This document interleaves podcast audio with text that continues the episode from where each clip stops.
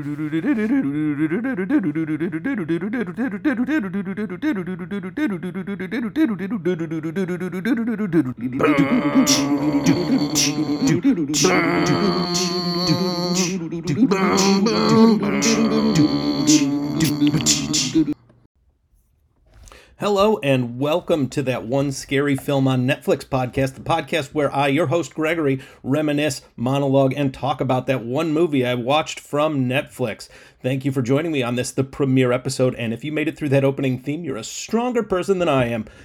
So this week, uh, the last scary movie I think I watched was The Black Phone, uh, which starred Mason Thames as Finney Blake. Uh, he is a young teenager who gets abducted. Um, Madeleine McGraw is Gwen, that's Finney's sister. Jeremy Davies is Terrence, who is the abusive alcoholic father of Finney and Gwen. And most of you probably remember him as Private Toffler from the uh, 1999 Mexican American war drama Ravenous. Uh, and then it also had James Ransone as Max, who is like a kind of a high has a kite wannabe detective, and Ethan Hawke is the grabber, uh, whose name is actually really clever, given that his role in the movie is being a guy that like grabs kids. Uh, obviously, there are also a few kids and a couple detectives that are in the movie, and I don't really didn't name everybody, so we're moving on.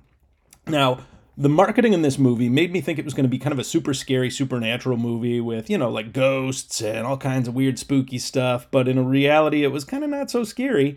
Uh, there was some supernatural stuff going on that didn't really make the movie scarier, though.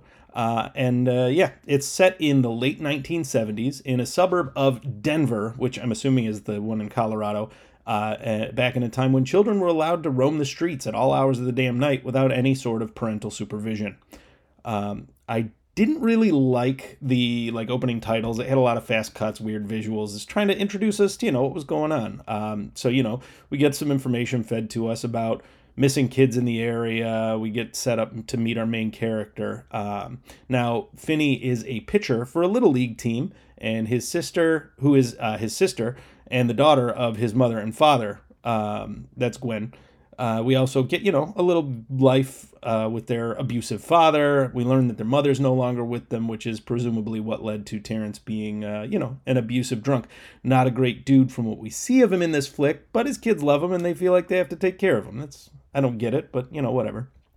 Um, so yeah, the, the, the movie starts on a baseball game where uh, Finney's pitching to Bruce, um, who you know knocks a home run on it, and it's you know we we you know we're introduced to Bruce, who's actually one of the first victims of the grabber, um, and after this, we also figure out that this school is probably the most violent school in the universe, and probably every 45 minutes or so, a kid is bleeding from their fucking head.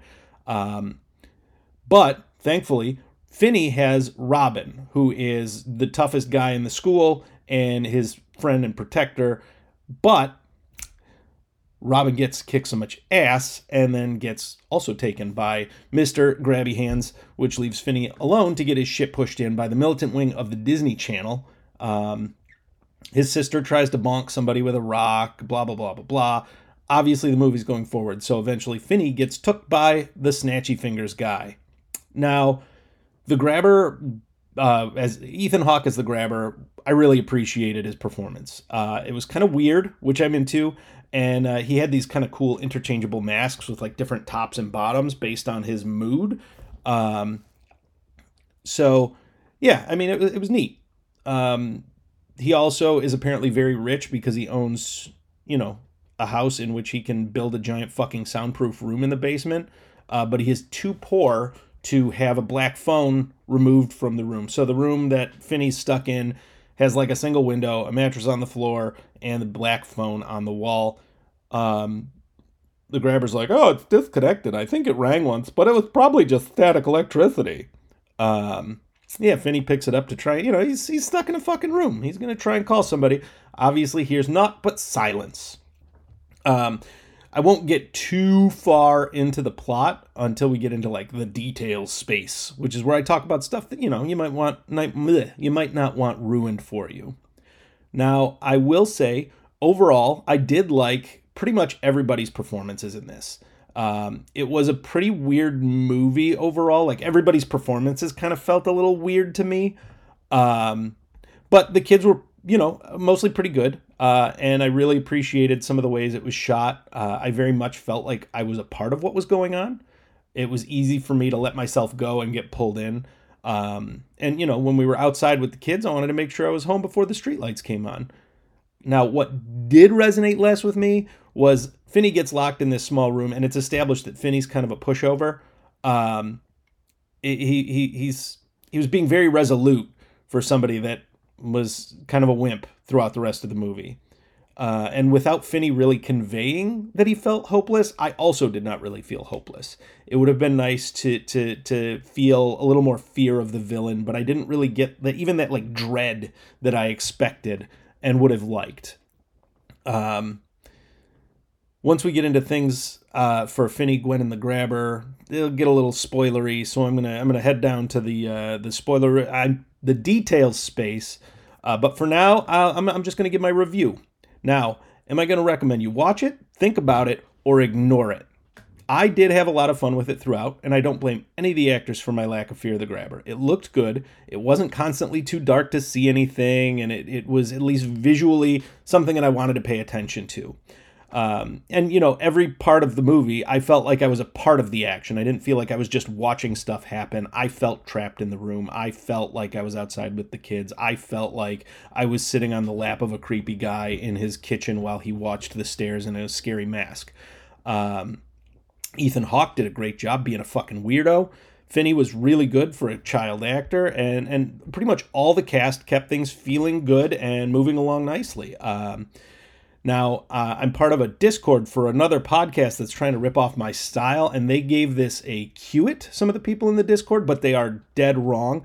This one does get a watch it from me, though it was pretty close to a think about it, but the strength of the acting and the cinematography and even some of the direction choices make this movie one that I, I definitely recommend to people. Um, so if you want to wait just a minute, stick with me. I'm going to get into some of the finer points, a couple of the finer points. Obviously, this is going to be a short one, uh, but then I'll close this bad boy out. So I'm going to head down to the details space now. All right, so now I'm in my details space, and I don't think it's too much of a shock, but the black phone actually rings in this movie. Wild, right? Um, we get to have some conversations with the dead kids that the grabber killed. Um, you don't really. It would have been nice for the kids to live, but you know, whatever. Kill some kids. It's you, you got to kill some kids to make a movie, an omelet, whatever. Um, so they call and they're kind of confused, like I don't know who I am. Who are you? And Finney is Finney knows who they are because one of them's his friend Robin. One of them's Bruce from the baseball game. Um, they're you know they're they're a bunch of fucking kids that are all they're yeah, they get kidnapped and they talk to Finney and they all give him little tidbits about how he could escape the room. Um, and I liked how all of those got kind of put together and he used a bit of each of these attempts in finally killing the grabber and getting the fuck out. Uh, it felt like I was kind of watching a weird, spooky JRPG or, you know, a more interesting version of the puzzles from Resident Evil. Um, but yeah, like the little bits where, you know, he got the wire from under the wall. He got he dug a hole under the fucking floor. He got into the meat locker, stuff like that, and then he used bits of all of that to finally put an end to the little fucking shithead grabby guy. It was neat. Um, the so some of the other stuff, some of the stuff I didn't really like, like the fucking Ghost Kids, were super cool on the phone, but there were some weird uses of them. The biggest example was Finney wakes up to the sound of like drip, drip, drip, drip, drip, and obviously it's going to be fucking blood, right? Um, it would have been much cooler if he decided, like if he discovered the dead body of one of his friends in there. But uh, no, it was just a tortured, hovering fucking ghost, which felt kind of idiotic. Like, what was the point in that? What was what ties that to the rest of the movie? I didn't really feel it was necessary. Um, it, it was not great. Um, the grabber having Max as his brother also felt a little unnecessary. Max wasn't used for very much. He didn't really need to be there. Uh, but at the same time, it would have been cool if they used him more. I think that him being in the movie more would have made it better. Um, Max interacting with Gwen would have been good in helping discover where these fucking kids were. But instead, Max has this like epiphany where, oh my god, my brother's the grabber. Uh, and he decides to finally go on down into the scary basement, and he sees Finney down there, right? And he's like, "Oh, come on, let's get out of here, dude." And uh, Matt uh, Finney's like, "No, I'm I'm so no no no," and then you know karate chop with an axe right into Max's head. Fucking the grabber killed his own damn brother like a chump from behind, no less. And then, you know, of course, I'm a bad guy, so I'll say, look what you made me do. Um, yeah. It was, yeah. Um, I did also appreciate that uh, it was the ghosts and Finney that finalized the, the you know, killing the grabber. Um, it was the people that were most affected by him were the ones that resolved the issue with the sister's psychic dreams and talking to the police, it felt like it might have ended up with the police showing up and rescuing him at the last minute. Um, but Finney got his, you know, he got the coming of state age story that's just so common among today's children. You get kidnapped, you talk to your dead friends for a while, and then you strangle a dude to death with a length of wire. Like that's such a, a common experience for modern America that it, it I'm glad they did it that way so that other kids know that this is a normal part of growing up. Um, but yeah, so I'm really tired of committing to this bit and um, I'm going to be done with that. So thank you very much for joining me. And this is your host, Gregory, signing off.